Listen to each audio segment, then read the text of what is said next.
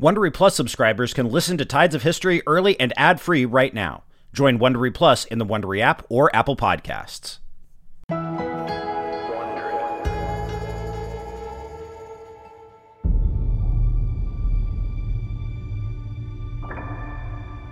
Hi, everybody. From Wondery, welcome to another episode of Tides of History. So as we continue our deep dive into the worldwide origins of agriculture in complex societies, the same questions keep coming up, whether we're talking about the Fertile Crescent or East Asia or next month, the Americas. How did people start cultivating plants and domesticating animals? How did those practices spread? Was it a package of practices moving, or was it people? And how did the spread of agriculture shape human societies over the subsequent millennia? Today's guest has done more to address those questions on a global scale than practically any other scholar over the past several decades. He's the author of multiple books and a staggering number of articles and book chapters covering everything from specifics on the archaeology of Southeast Asia to the worldwide spread of language families. He's Professor Emeritus of Archaeology at the Australian National University, a member of the Australian Academy of the Humanities, and a corresponding fellow of the British Academy. He's just finished a new book on global human prehistory that he'll be publishing with Princeton University Press in the near future. Professor Peter Bellwood, thank you so much for joining me. Hey, hello. All around the world, from the Fertile Crescent to East Asia to the Americas, people began experimenting with plant processing and cultivation around the dawn of the Holocene. Why then? Why this relatively sudden explosion in subsistence strategies that differed so much from what people had been doing for most of human existence? Yes, well, that's a very interesting question. I think we have to look at it from different levels. If you go back to the beginnings, of course, uh, modern humans, Homo sapiens, spread out of Africa through Asia and uh, Europe fifty or sixty thousand years ago. So clearly agriculture is, as far as we know, a product of modern humanity. Whether more archaic hominins like Neanderthals or Denisovans could ever have invented it, we will never know. It, it was, in a sense, the spread of modern humans that was the ultimate background to it. Then, of course, there were the climatic changes of the Pleistocene. Now, one of those led into the what is called the Last Glacial Maximum between twenty-five and eighteen thousand years ago, a very cold, dry period of world climate. Humans, as far as we know, did not have agriculture then. Quite why, we don't know, but they didn't. There's no archaeological record to suggest that anyone did. Then the climate began to warm, and it got warmer and warmer. There was a, a final cold spell about twelve thousand years ago that climatologists and earth scientists call the Younger Dryas. And that was a short, sharp cold spell from which the world emerged very quickly at about twelve thousand years ago, a little bit less, into the warm climate that we enjoy today. Um, geologists and earth scientists call our period the Holocene, the last twelve thousand years or so, a very warm climate. Of course, uh, we're making it warmer. That's another issue from what we're talking about here, but um, global warming is warming further on top of what is already a very warm climate. And all of agriculture, or food production as I tend to call it, belongs in that phase of warm climate. It belongs in the Holocene period. There's no real sign that anyone was doing it in any systematic way before, let's say, eleven or twelve thousand years ago. Of course, the oldest evidence we have is from the Fertile Crescent. Now, why? Well, why? That's a, that's a long question. I suspect that what happened was, after the last glacial maximum, human populations began to increase because the world became wetter and warmer. Some of them increased their numbers, still relying on wild plants and animals. Eventually, those numbers became quite large, and if there were climatic phases of, you know, returning to cold, dry conditions, people might have been prompted into cultivating those resources, because agriculture is really all about cultivation. You have to look after things. You have to plant them, grow them, manage them, and so forth. If you don't do that, there can be no agriculture. So something had to put humans into cultivating. And cultivation has to be the background to domestication, because agriculture is all about domesticated animals and plants. Unless you cultivate them or husband them in some way, you, you're not going to domesticate them. So there was a trigger. Um, uh, first of all, in the Fertile Crescent, it was a little bit later in China, and then slightly later in other parts of the world. Exactly what those triggers were, I suspect they weren't always the same, but I think human numbers have a lot to do with it. It was something to do with human numbers in warming climates, and then possibly factors that stimulated those humans to develop cultivation and management activities. I'm not the first person to say this. It goes back in, in archaeology fifty years or more. People have been saying things like this. Uh, some sort of trigger, probably combining both the warming, you know, the better climate conditions, but also triggers of conditions that were not so favorable that, that prompted humans to, to do things that they'd never done before.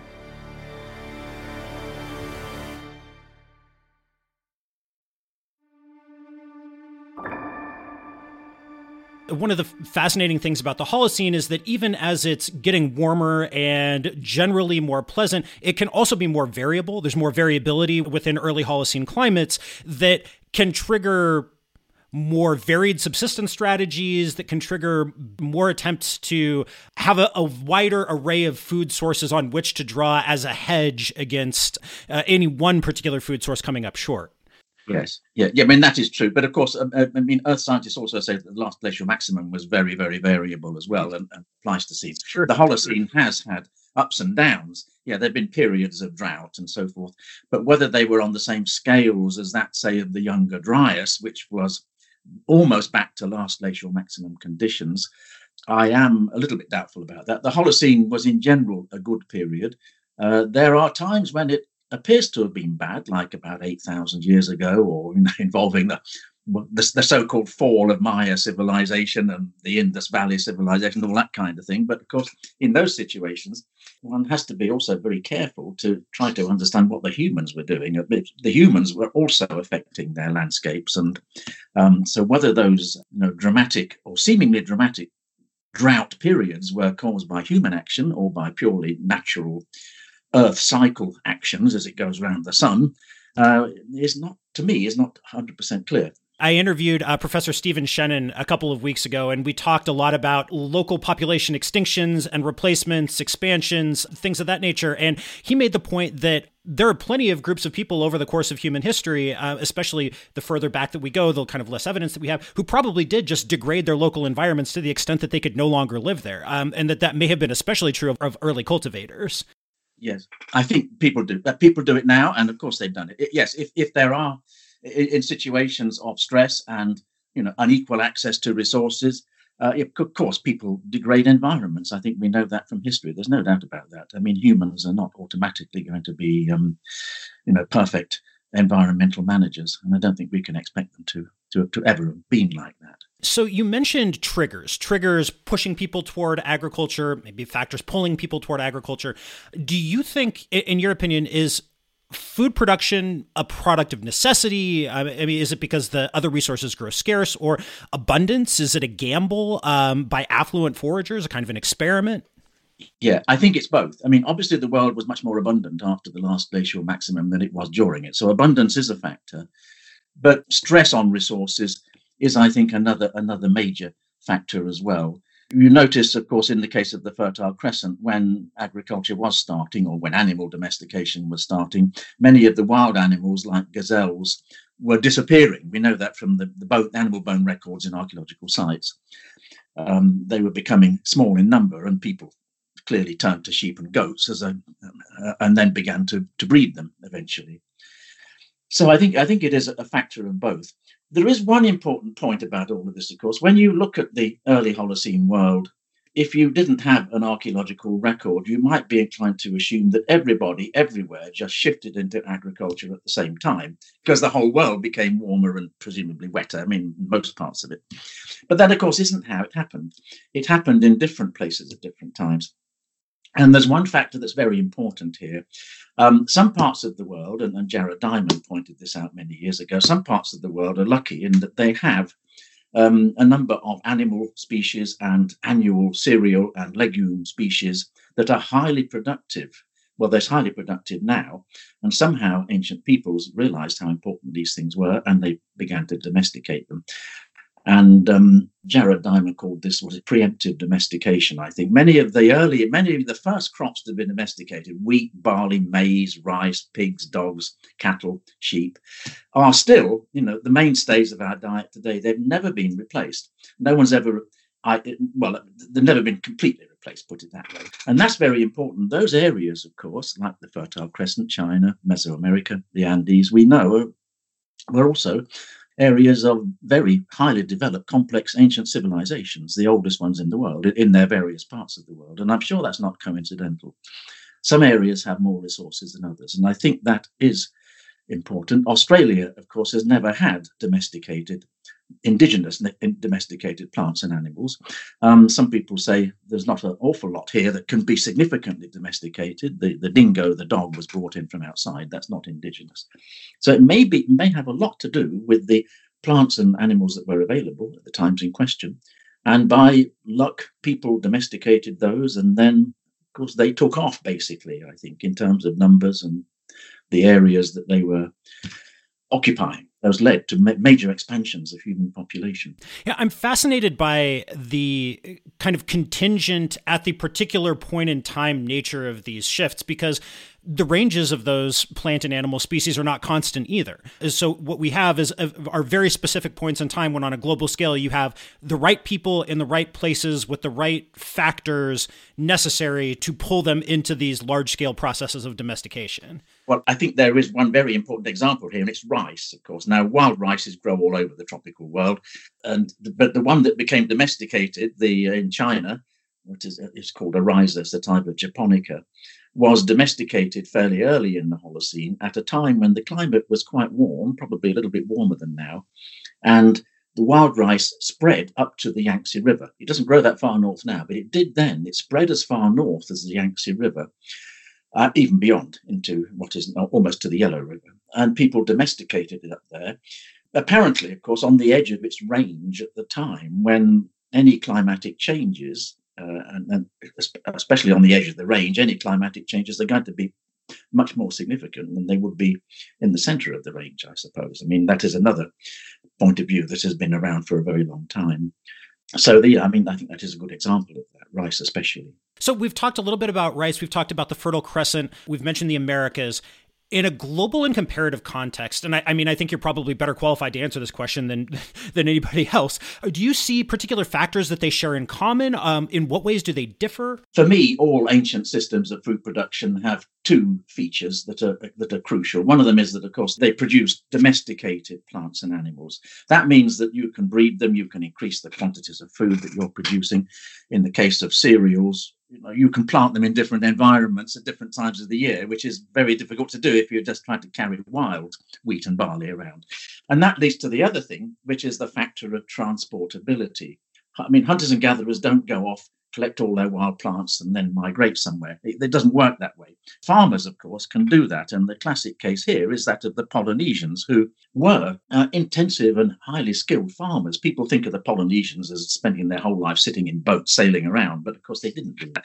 Uh, they, they, they grew crops, lots of them. They had uh, yam and taro and fruit and tree fruits like breadfruit and so forth, pigs and dogs and chickens. And it enabled them to spread through all of those islands, all the way from Southeast Asia to Easter Island, uh, and also, of course, Madagascar. But many of the Pacific islands were, were much too small to have supported hunter-gatherer populations purely in any numbers. Uh, there, there just wasn't enough food, even with fishing.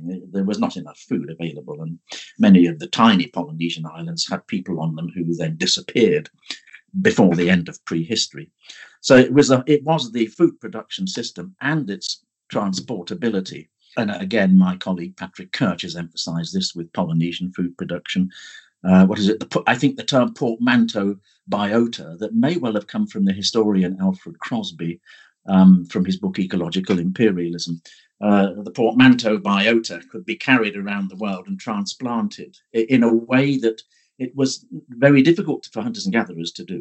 So I think those two factors, domestication, for me, food production, domestication is the most important thing. Of course, we know that many cultivators cultivate wild things, wild plants, isn't it? Obviously, the earliest farmers in the world were cultivating uh, animals and plants that were genetically wild. I mean, that's just That just stands to reason.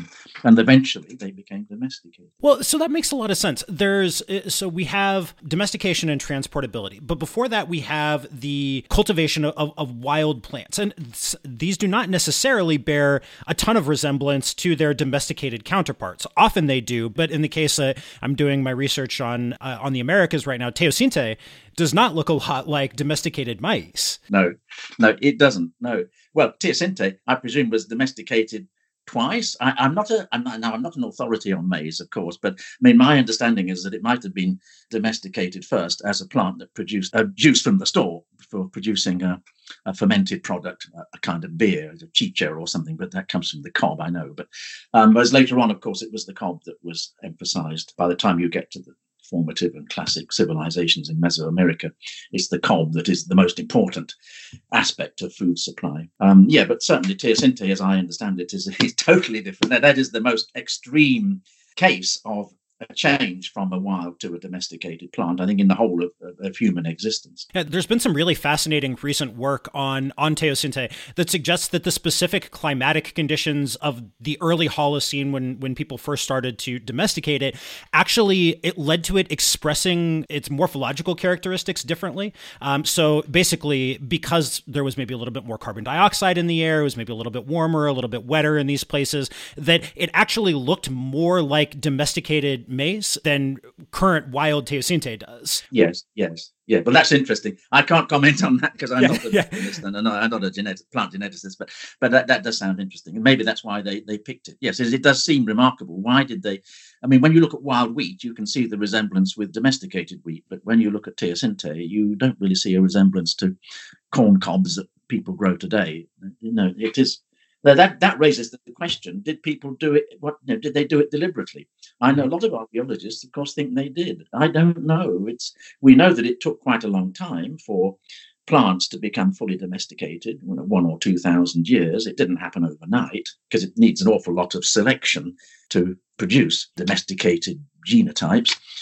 But were humans aware of what they were doing? I think they were. I think our ancestors were quite clever. I don't, I don't think they were just doing it blindly. No, I think they were, knew what they were doing. Once they realized that by interfering in the reproductive cycle of a plant, they could induce certain changes, I suspect they kept on trying to do it. I mean, maybe not always successfully, but I, I suspect they might have known about it. Yeah, that would it would make a lot of sense if they had. I mean, one of the things that comes through very clearly in the ethnographic record is just how much hunter-gatherers know about their environment and just how much they know about the various properties of plants, the things you can use them for. And so, I mean, I think it would be it would be underestimating our ancestors to think that they weren't capable of drawing those kinds of causal inferences. That's right. And I think there's a, there's a point here. Uh, domestication is something that developed in the Holocene, but cultivation or management of resources is something that I think has always been around.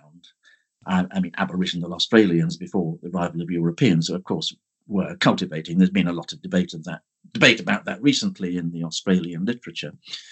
They were burning the land, they were harvesting cereals, they were, in some cases, replanting parts of tubers and so forth.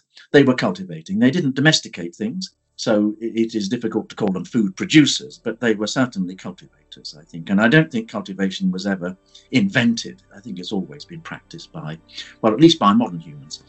Uh, we can't say for uh, earlier, earlier types of humanity, of course.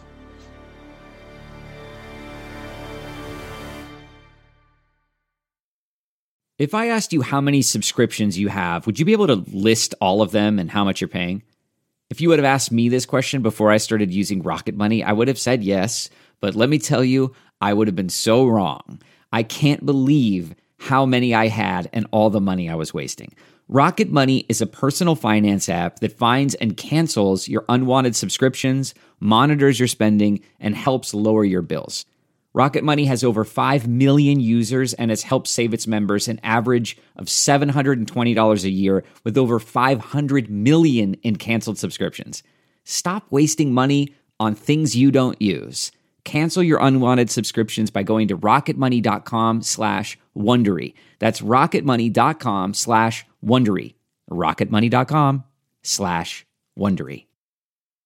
When you're an American Express Platinum card member, don't be surprised if you say things like, Chef, what course are we on? Um, I've lost count. Or, shoot that, shoot that! And even, checkout's not until four, so... Because the American Express Platinum card offers access to exclusive reservations at renowned restaurants, elevated experiences at live events, and four p.m. late checkout at fine hotels and resorts booked through Amex Travel. That's the powerful backing of American Express. See how to elevate your experiences at americanexpress.com slash with Amex. Terms apply. A great deal of your work has argued for and focused on these really intimate connections between the emergence of food production, population growth, and then followed by migration. So how would you sum up that connection? Yeah, well, that is my, I suppose that is my main viewpoint on, on life. Now, I know a lot of archaeologists don't always agree about this, but I, to me, I see food production as a means of increasing the size of the human population, of course, and eventually uh, it stands to reason that if you have an increasing family sizes, three as opposed to two children per couple, uh, once you start to inherit land, you're going to get less and less of it. And of course, people, I mean, you've only got to look at the colonial era to see the, the pressures for migration from Europe to North America and Australia and so forth in the nineteenth century to realise how important demography was. Huge population numbers, especially after the Industrial Revolution. And I think the same occurred in prehistoric times. Early farmers would have had, I think, large family sizes. They grew quickly. Uh, there wasn't anything really to stop them from expanding. I mean, the, the, apart from environmental factors, it, it seems from the record we have of, say, you know, genetics in Europe that hunter-gatherers did not hold up the spread of agriculture very much. They did on the margins, of course, but that's different. In the main areas of good agricultural land, hunters and gatherers didn't really slow it down. I, I think the whole thing was simply a, a spread of an increasing human population who were uh, moving into new territory where they could, of course, their food production could expand and grow, uh, even if they were uh, in, in, in failing conditions behind them, the ones ahead um, would have been increasingly productive for them. So I see these spreads as spreads of people. Yes, I don't think farming just spread by itself. I am doubtful. I mean, I have looked at the ethnographic record on this. Um, you know, you look at the hunter-gatherers who survived into the period of European contact in, in Western North America, Australia, um, the ones who were not living close to farmers. There's no real sign that they were eager to adopt agriculture. Uh, some of them tried, but Europeans often took the land away too quickly for them, and they couldn't really make it work very, very well. And so I think I think the spread of farming has essentially been, you know, the spread of farmers. And of course, with those farmers went archaeological cultures and languages. And languages are very important here. Difficult, but because they're prehistoric and, of course, without writing, you cannot know all that much about them. But in, in terms of reconstruction, I can see a lot of links between early farming spreads and the, the origins of major some of the major language families of the world today that we still speak now. One of the really fascinating things to me, because I've I studied migration for a long time in the context of late antiquity and the early Middle Ages. That was one of my original areas of focus when I was doing my doctorate. Um, so I've been fascinated by questions of population movement for a really long time.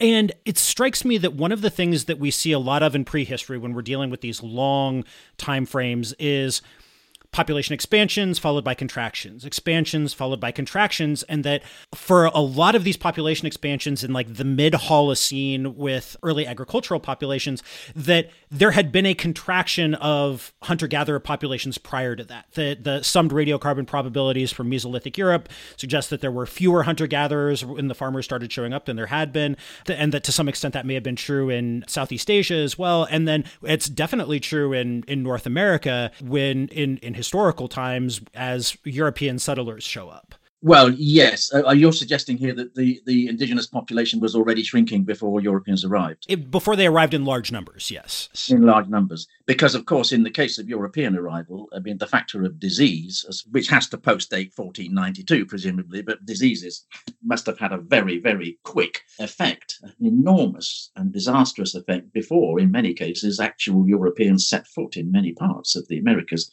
and I presume in Australia as well. Mm-hmm. Yes, that would have helped the settlement, of course it would, yes. And it, it seems to me that uh, one question I often ask about the Americas is, we know that the English language, of course, has become very important in North America because of the very large numbers of European settlers coming from Britain and other places. In the case of uh, Latin America, there weren't that many Spaniards, but of course they arrived much earlier, and the diseases they brought probably uh, reduced the indigenous population so much that eventually Um, the Spanish language, of course, was able to become as important as it is today, which is dramatically important over very large areas. Although, of course, there are large numbers of areas where indigenous languages survive. They tend to be either remote areas or places where there were large populations, as in the Maya region, for instance, or in the Andes. yeah, I mean, I, I think that that is a possibility. But to me, uh, the driving factor is still the growth in the agricultural populations. I mean, diseases or no diseases, you, you still need, I think, a large number of people coming in to bring in agriculture and languages. They're not going to spread in by themselves. And I've always felt that way. The, the modern genetic evidence from ancient D N A that we have from Europe and Southeast Asia is, I think, supporting that viewpoint. Yes, a large number of people moved. And to a large extent, they did replace the indigenous population. Many people may not like to admit it, but I, that does seem to be the way it happened, and um, we have to, you know, think about that in our explanations. I think. I think it raises some emotions with people when you get right down to it. The idea that maybe your descendants aren't going to be living here, that maybe this the group of people to to which you belong might not exist in five hundred years or a thousand years or a couple thousand years. I think that's hard for people to wrap their heads around and hard to accept. Yet it seems to be the case. Yes, that that does cause a lot of sort of heartache or something. I'm not quite sure what the correct word is here, but yes, amongst indigenous people in Australia, the Pacific, and I'm sure the Americas as well. Yes, of course, indigenous people do worry about those things. If archaeologists come along and say, well, your ancestors have only been here for X amount of time and there were other people beforehand, that is difficult. I, I don't know the obvious answer. I mean, to me as a prehistorian, I'm reluctant to sort of push it under the carpet and ignore it. I mean, to me, it's important information about human existence, about why we're here.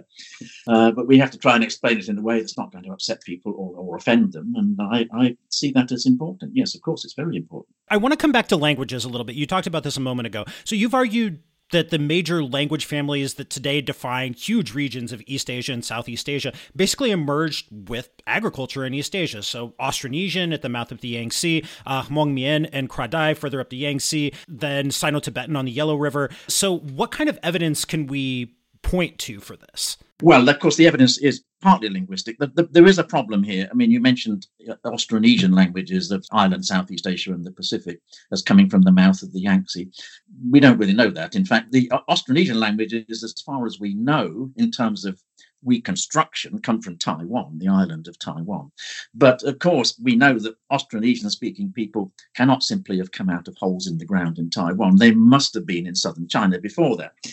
So we don't know what languages were there, because the Chinese languages and the Thai languages, or Kra-Dai, have spread and replaced all the older ones, and there's no trace of what was there beforehand. We can't do anything about that. It's just the way it is. There were no written records of that period. Um, the evidence is gone. We don't really know exactly where Austronesian comes from in the general area of southern China, but in my view, it has to come from somewhere in that. Yeah.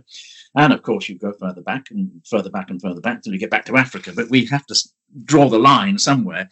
And linguists tend to draw the line with Taiwan. In terms of the Austronesian languages that exist today, their homeland is Taiwan about five thousand years ago. What happened before that is, quite frankly, rather obscure, although we can point to southern China. And it's the same with the others. So, uh, yeah, I mean, I, to me, it is Uh, related to the growth of agricultural populations who spread to Taiwan, first of all. They then went to the Philippines, where they developed um, more advanced methods of sailing around in boats, things like sails and outriggers, and then they began to sail off towards Indonesia, Sulawesi and Borneo, east into the Western Micronesian islands and the islands around New Guinea. And eventually, of course, they became the Polynesians and also the Malagasy, going in the other direction, because they're descendants ultimately went more than halfway around the world. That's quite an incredible migration. But sorry, to get back to your point, yeah, I mean, it seems to originate in southern China, but it's very, very difficult to pin it down to a place.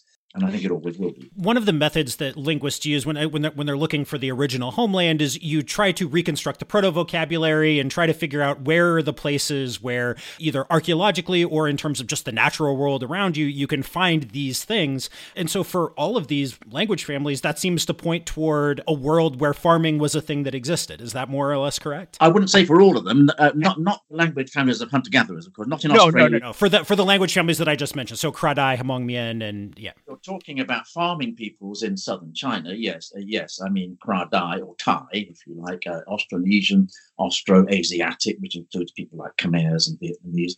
Yes, they all seem to have had a farming ancestry at the time of their earliest traceable spread.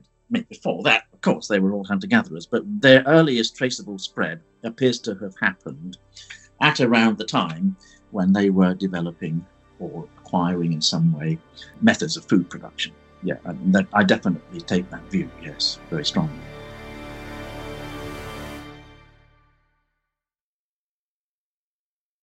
Say hello to a new era of mental health care. Cerebral is here to help you achieve your mental wellness goals with professional therapy and medication management support one hundred percent online. You'll experience the all-new Cerebral Way, an innovative approach to mental wellness designed around you. You'll get a personalized treatment plan from a therapist, prescriber, or both in a safe and judgment-free space. Your Cerebral therapist or prescriber will outline a customized plan with clear milestones along the way, so you can get to feeling your best. With Cerebral, you're not alone in your mental health journey. We're here to empower you to live a fulfilling life. So take that first step towards a brighter future and sign up today at Cerebral.com slash podcast and use code WONDERY to get fifteen percent off your first month. Offer only valid on monthly plans. Other exclusions may apply. Offer ends July thirty-first, twenty twenty-four. See site for details.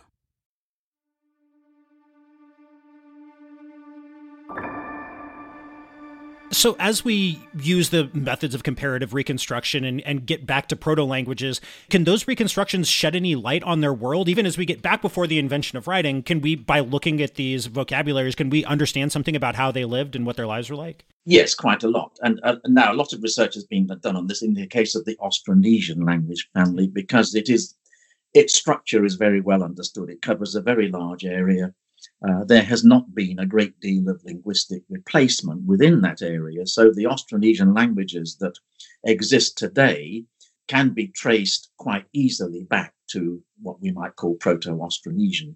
Uh, that is not the case with all language families, because there's often been so much replacement that they're extremely difficult to sort out in terms of origin. But in the case of Austronesian languages, my linguistic colleagues, Robert Blust and uh, Patrick Kirch, archaeologists, uh, the late Roger Green, have all written a lot of very important and interesting surveys uh, of Polynesian and Austronesian languages, reconstructing from linguistics what kind of houses they built, what kind of social structure they had, even perhaps, you know, what they called their mother-in-law or something like that. These terms, sort of ideas can all be reconstructed, but also the food production, the crops. In the case of Southeast Asia, the rice, the millet. In the case of the Pacific, it's mostly yam and taro, pigs, of course, dogs, chickens, things that are fairly universal.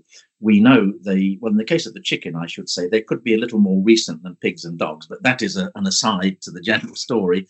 Um, we know that they, they must all have been present at the time of the dispersal. In the case of Austronesians, that would put them back in Taiwan. And there's a lot of archaeology which points to the same thing, you know, archaeological sites, waterlogged sites with remains of rice and millet and pigs and dogs and, and so forth. So the whole thing does look like it fits together through the last five thousand years. So this is a case where those various lines of evidence seem to converge on not an easy to reconstruct story, a very difficult to reconstruct story, but all of the various lines of evidence are in alignment. When we look at other parts of the world, do you think that the story lines up quite so neatly? In what cases do various kinds of evidence tell different kinds of stories? Yeah, for me, I think the you know, uh, agricultural origins do explain a great deal in the Americas and the Old World. I mean, in the case of the Americas, certainly the Amazonian language families, the, the people that we call the Uto-Aztecans, I, I see uh, very strongly as having spread with agriculture. Um, in the case of Uto-Aztecans, with maize agriculture from Mesoamerica into the U S Southwest. Now, I know a lot of archaeologists don't agree with that, but to me, it, it makes the most sense. In the case of the Old World, yes, if we talk about languages like English and its relatives, its many relatives, the Indo-European family, of course, there is a lot of debate about whether that family spread from the Middle East during Neolithic times, through Europe and across to northern India and so forth, or whether it spread from what are now the, the steppes of Ukraine and Western Russia uh, during the Bronze Age. Now, I'm perfectly happy to agree that during the Bronze Age, there were movements of people into northern Europe, very major ones, all the way through to the British Isles, and probably led to a lot of population replacement and maybe quite a lot of language spread. I don't see them as being the first Indo-Europeans. I think in the case of the Indo-European, you have layer upon layer. Uh, first of all, a major group expands, and I think that was a Neolithic population, and then other groups expand over the top of it. often replacing what might have been there beforehand. And of course, by doing that, they make it extremely difficult to see the origin in terms of the linguistic evidence. The linguistic evidence for Indo-European does not, to me, point to the steppes of, of Western Russia in any clear way. I know a lot of linguists and archaeologists say it does, but I think that they're not using, if you like, the family tree of the Indo-European language family, which to me suggests very clearly that the homeland was further south in what is now somewhere like Anatolia or an adjacent region in, in the northern Middle East, the northern part of the Fertile Crescent. So there are these debates, and they reflect the different kinds of evidence. Yes, different kinds of evidence give different answers. And often it's very difficult to know what has been lost, what you don't know. You can never know what you don't know. And you can certainly never interpret the past in terms of what you think you don't know. That is a very dangerous thing to do. You simply have to look at the most likely possibilities using the ancient D N A, the archaeology, the linguistics, and see what seems to fit. In, in, in the case of my own view about this, I can see that early farming spreads do fit many situations from my perspective, and that is why I have always um, favoured that viewpoint, I suppose, for the last thirty or forty years. I am still doing so at the moment. Yes, I, I, I see no particular strong reason to change it, but I'm happy to listen to special cases, of course, where things didn't happen quite like that. Indo-European might be one, but I'm not convinced at the moment. Yeah, Indo-European would be an interesting one, because you still might be talking about a relative revolution in food production, in the sense that if you're if you're talking about the origins of nomadic pastoralism as a viable large-scale way of life, you still might be talking about a, a dramatic shift in the possibilities that go along with food production that might lead to population expansion, even if that's not necessarily primary food production, even if that's not growing crops. Yeah, yes, of course. Well, pastoralism from the in the case of the Western Russian steppes, yes, of course, or the so-called Pontic steppes after the Black Sea, the Black Sea steppes, if you like. Yes, of course, uh, pastoralism must have been a major factor. I mean, whether pastoralists replaced all the Neolithic populations of Europe in terms of language, I don't know. They certainly did it to an extent in terms of genes. Yeah, yes, um, that is an interesting question.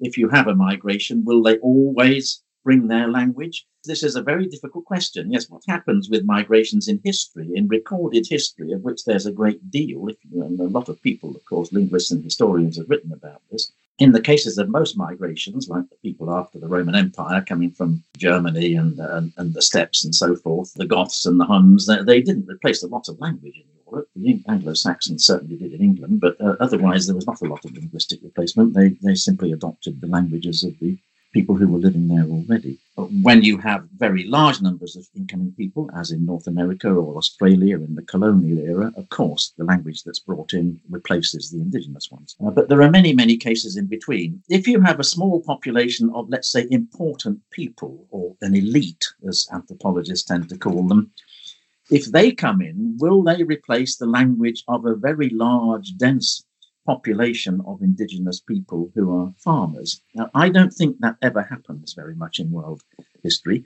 Uh, there's been a lot of debate about this, and, and it does bring up the issue for Indo-European. A lot of people believe that Indo-European languages might have spread this way into India and around the Mediterranean, not northern Europe, because there there was a definite migration, but elsewhere it's not. Um, migration is nowhere near as clear as it is in northern Europe. It's a fascinating question, because the most salient example that people think of in a European context is the Anglo-Saxons coming to England. And, you know, that's a thing that historians and archaeologists and linguists have argued about for a very long time. Is, is this a folk migration, or is this an elite replacement model? And if it's an elite replacement model, how are they getting people to speak the English language? I mean, as somebody who worked on it for a long time, I think it's probably a folk migration. But if that's going to be the parallel that people want to use, it, it's hard to say, especially when the, when the parallel case that you're using is not at all clear.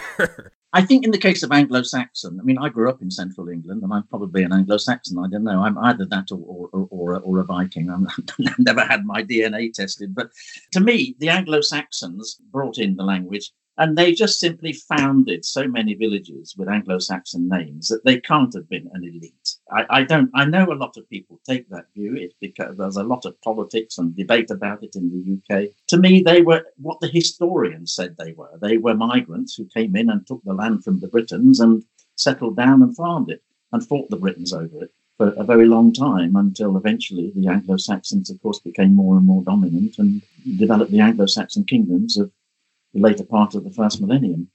Uh, I don't think they were just simply an elite. No, I don't. I, I think there was a major movement of people. But that's probably a side issue. But that is the point I'm trying to get at, I suppose. Yes, to me, language families, anything on, on the scale of a language family, has to have a very large number of moving people behind it if it's going to spread in any sort of major way. And other kinds of adoption of language through elite dominance, if you like, or trade, or even religion. I, I don't see the religion, to me, has never spread languages. We're probably getting off the main topic of your talk here. These are very interesting questions. I don't think they're at all off the topic, mostly because one of the things that's really that was really refreshing to me in reading your work and in reading a lot of the more recent work on prehistory and especially the stuff on genetics is how ubiquitous migration is. And because again, from the from the period that I was working on, there were huge questions about do people actually move in large numbers? And I always thought they did, but that was a very out of fashion thing in studies of historical periods for most of the last forty years. And so it's it's nice to feel like I'm not crazy that like, yes, people do in fact move. They move all the time. They move in large numbers. We should view that as a baseline fact of the human condition over long periods. So I, I think fashion's a dangerous thing. I grew up with fashion as well. Is everyone saying, oh, no, no, there's no such thing as migration. It's impossible. Of course it's not. You've only got to look at the last few hundred years. I mean, of course, it's uh, migration is, it will never stop. There are always going to be imbalances of resources and imbalanced access to resources, and the people who are on the suffering side are going to want to move to the places where things are better. You can't blame them, and they're never going to stop wanting to do it, as far as I can see. I think that more or less sums it up. Would you like to say anything about your new book? Well, I'm I'm about to submit that. I, I'm just uh, do, I'm editing the uh, my own uh, chapters at the moment, and my wife is helping me to correct my English and things like that. It's about global prehistory from early hominins through to recent times. It also discusses uh, as, you know, topics to do with earlier hominins, of course, not not not Homo sapiens, but earlier kinds of hominin. And um, it will be submitted to Princeton University Press. It'll probably be called The Five Million Year Odyssey.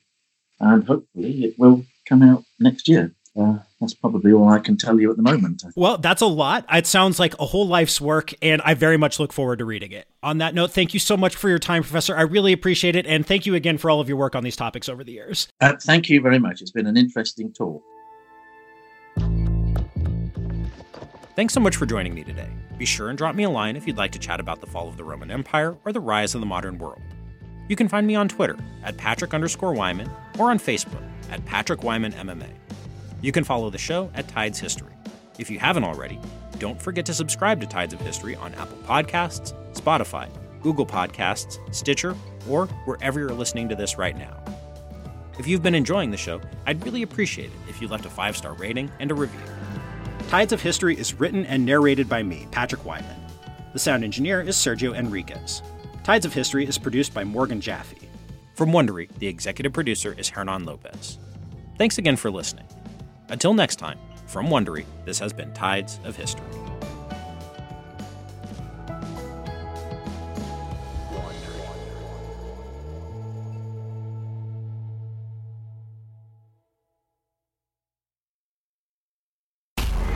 The wait is over. So far, you're not losing. The only thing you're losing is my patience. Quickly, I see that. Bing! The queen of the courtroom is back. I didn't do anything. You wouldn't know the truth if it came up and slapped you in the face. I see he's not intimidated by anything. I can fix that. New cases. She wanted to fight me. Leave her alone. Okay, so, um... Not, this is not a so. This is a period. Classic Judy. Did you sleep with her? Yes, Your Honor. You married his cousin. His brother. That's not him. Yes, ma'am. I would make a beeline for the door. The Emmy Award-winning series returns. How did I know that? I have a crystal ball in my head. It's an all-new season. It's streaming. You can say anything. Judy Justice. Only on Freevee.